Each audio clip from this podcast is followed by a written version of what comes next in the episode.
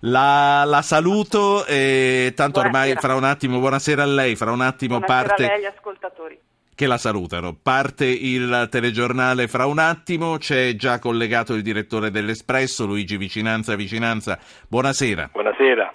C'è anche un ascoltatore che ah, stava aspettando di parlare e parlerà con vicinanza, ma soprattutto a questo punto c'è il TG1.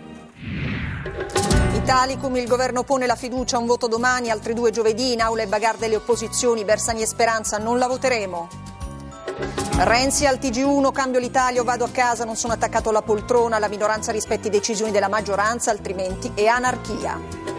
Ecatombe terremoto in Nepal, più di 5.000 morti accertati, ma se ne temono 10.000. Il sisma ha fatto slittare Kathmandu verso sud di 3 metri. Farnesina, 347 italiani rintracciati, 10 reperibili, 4 le vittime accertate tra i nostri connazionali, racconti di chi si è salvato. Rimborsopoli alla regione Lombardia, 3 consiglieri condannati e 56 a processo per le spese pazze al Pirellone, tra loro Minetti e Bossi Junior. La rabbia dei neri a Baltimora contro la polizia dopo la morte di un giovane. Obama, non tutti gli agenti fanno la cosa giusta, ma i saccheggi sono crimini. Ah, passiamo ad ascoltare eh, i titoli di Sky TG24, poi riprendiamo a parlare di politica. 335 699 2949 se vi volete inserire.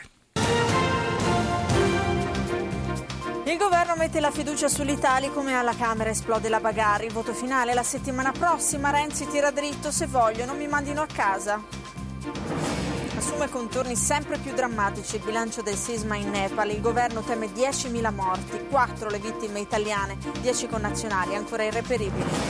Interi paesi rasi al suolo ed è difficile raggiungere le valli più isolate. L'ONU promette un'operazione di aiuti massiccia. Il racconto del nostro inviato nell'ospedale di Kathmandu. La vicenda dei rimborsi facili alla regione Lombardia, tra le 54 persone rinviate a giudizio, anche Bossi Junior e la Minetti. Il processo comincerà il primo luglio. A tre giorni dall'inaugurazione d'Expo a Milano, la città va in titolo. Luigi Vicinanza, direttore dell'Espresso. Eh, domande politiche per te, per quello che è successo oggi alla Camera, ma prima voglio fare parlare due ascoltatori che spero non ci portino da un'altra parte. Pino da Reggio Calabria e Renzo da Saronno. Pino, buonasera. Buonasera a lei e buonasera al suo ospite. Io eh, volevo intervenire, ministro, eh, l'ex ministro Gialmini ora è andato via. No, la mia domanda era sulla scuola, essendo un docente. Eh, volevo dire diciamo, l'aspetto positivo della Gelmini, ma è l'aspetto positivo anche di, della riforma che Renzi vorrebbe attuare. Li dica, eh, ti sta dicendo questo. Eh, eh, mi ha letto bene. Grazie. Renzo, buona serata a lei. Renzo da Saronno, eccoci qua. Buonasera signor Ruggero. Buonasera eh, a lei. Grazie ancora per avermi chiamato. Senta, sarò brevissimo. Io ho mandato proprio stasera una mail al professor Ainis che le leggo, sono due Ma righe. come fa a essere brevissimo se mi legge una mail, la Renzo? No, sono brevissimo, sono brevissimo. Allora, sono Renzo Saita, ritengo che scriverà qualcosa sul voto di fiducia posto dal Premier sulla legge elettorale, su cui lei ha già espresso... A me quelli che introducono dicendo sarò brevissimo mi fanno sempre venire no, i brividi no, e lei sta dimostrando no. che non lo è. Dica la cosa che deve dire senza leggere. No, il discorso è che come sono già intervenuto l'altra volta quando c'era il professor Ainis, che porre la fiducia su una legge elettorale è, ehm, non è eh, un punto di democrazia. Okay. Perché la legge, okay. la legge, elettorale è qualcosa di diverso di eh, porre la fiducia in maniera così. Renzo, grazie. Tra l'altro ce l'ha spiegato bene l'altra sera quando Ainis era qui. Luigi Vicinanza, proprio da qui vorrei cominciare e dalla democraticità di un voto, de, della richiesta di un voto di fiducia, perché anche se aveva cercato di dire che non l'avrebbero fatto mai e poi mai, che non ci vogliono nemmeno pensare, eccetera, poi puntualmente è arrivata. Ma sì, siamo di fronte ad una forzatura e ad una drammatizzazione di questo passaggio parlamentare. Sono pochi i casi e sono stati ricordati oggi alla Camera. Naturalmente dal punto di vista procedurale eh, lo può fare, non c'è nessun vincolo che impedisca al governo di porre la fiducia sulla legge elettorale, però non è soltanto una questione di procedura ma anche una questione di eh, sostanza e dunque quella che doveva essere la legge elettorale condivisa da un'ampia maggioranza, figlia del patto del Nazareno, adesso non verrà votata neanche da una parte dello stesso Partito Democratico. L'eterogenesi dei fini no, che si compie sì. in questa vicenda. Ma che cosa, tu che cosa prevedi, direttore, che succederà? Perché insomma i, anche i rappresentanti della minoranza, gli stessi che erano in Commissione Affari Costituzionali, la stessa Rosibindi qui a Radio Anch'io, hanno detto non succederà, non ci voglio pensare, comunque lasciavano pensare che di fronte a una fiducia avrebbe vinto la scelta di partito, invece pensi che non sarà così? Le, alcune parole hanno un senso noi avremo una divisione netta. Uh, quando Bersani dice una questione di democrazia, è evidente che non la può votare questa legge elettorale.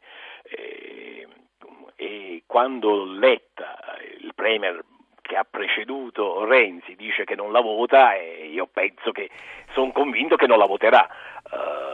Dunque su questa legge elettorale eh, si vedrà non solo la tenuta uh, del governo, ma anche la capacità di Renzi di controllare il partito.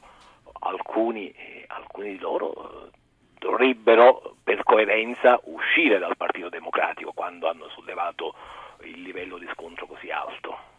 Sì, lui dice se la Camera vuole mi mandi a casa. Eh, del resto, ehm, Forza Italia, adesso non mi ricordo chi, lanciano dei tweet in cui ricordano quello che su queste cose, sul voto di fiducia e sulla legge elettorale, diceva Renzi un anno fa dicendo che era questione di democrazia. Eh, pensi che lo manderanno a casa? No, lui sa che è una sfida, ma che è una sfida che vincerà questa.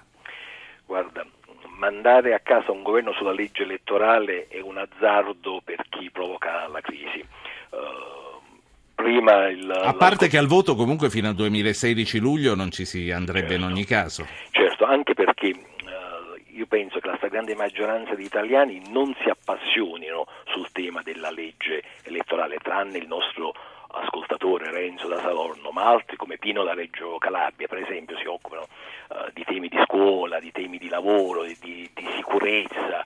Uh, vedere una Camera che si appassiona così sulla legge elettorale e assente per esempio al dibattito sulla, sulla morte, sull'uccisione da parte del drone americano di Loporto, dà una brutta sensazione, uh, è una sorta di cortocircuito, è come se ehm, i parlamentari si appassionassero soltanto sulle questioni che riguardano la loro carriera politica. Certo, eh, ricordo ancora agli ascoltatori gli ultimi minuti per intervenire su questo tema e poi parleremo di Nepal. Ehm, 335 699 2949 sms. Eh, poi ti chiedo, eh, direttore vicinanza, della, della, scuola e delle questioni sollevate da Pino, ma ehm, rimanendo sulla legge elettorale, Mattarella apprezzerà questa richiesta di fiducia? È sempre difficile e rischioso interpretare il pensiero del Presidente della Repubblica. Vedremo, vedremo i suoi atti. Però ci sono pochi precedenti e mi sembra che dallo stesso, dallo stesso Quirinale fossero uscite delle indicazioni a evitare questa scelta che è stata fatta oggi. Certo, perché Renzi da questo punto di vista vuole stravincere. Aveva già superato senza intoppi e con una larga maggioranza il voto sulle pregiudiziali di costituzionalità. Aveva una larga maggioranza. Poteva procedere con il voto, con il voto oh, ordinario probabilmente ha temuto una trappola, ha temuto che un pezzo del suo partito gli facesse intendere che aveva i numeri per poi eh, eh, silurarlo in corso d'opera. E poiché il personaggio si narra sempre come Renzi contro tutti, eh, infatti ha, ha ulteriormente forzato e ha posto la fiducia, cosa Ma allo psicodramma del 2013 non ci arriviamo comunque quest'anno, mi riferisco all'elezione del Presidente del 2013. Io non, non, non credo, escludiamo niente. Non escludiamo nulla e, e, è davvero in corso Tanto... un, un, un, un, regolamento di conti finale all'interno del Partito Democratico. Questo, questo è fuori discussione. Sentiamo, sentiamo Bartolomeo da, da, Cuneo, poi ti chiedo sulla scuola eh, come sollevato da Pino e poi ti saluto. Bartolomeo, Cuneo, buonasera. Sì, eh, buonasera. Io volevo solo eh, ricordare che sono otto anni circa che il Porcellum era in vigore e ci è voluta la Corte Costituzionale per cambiarlo.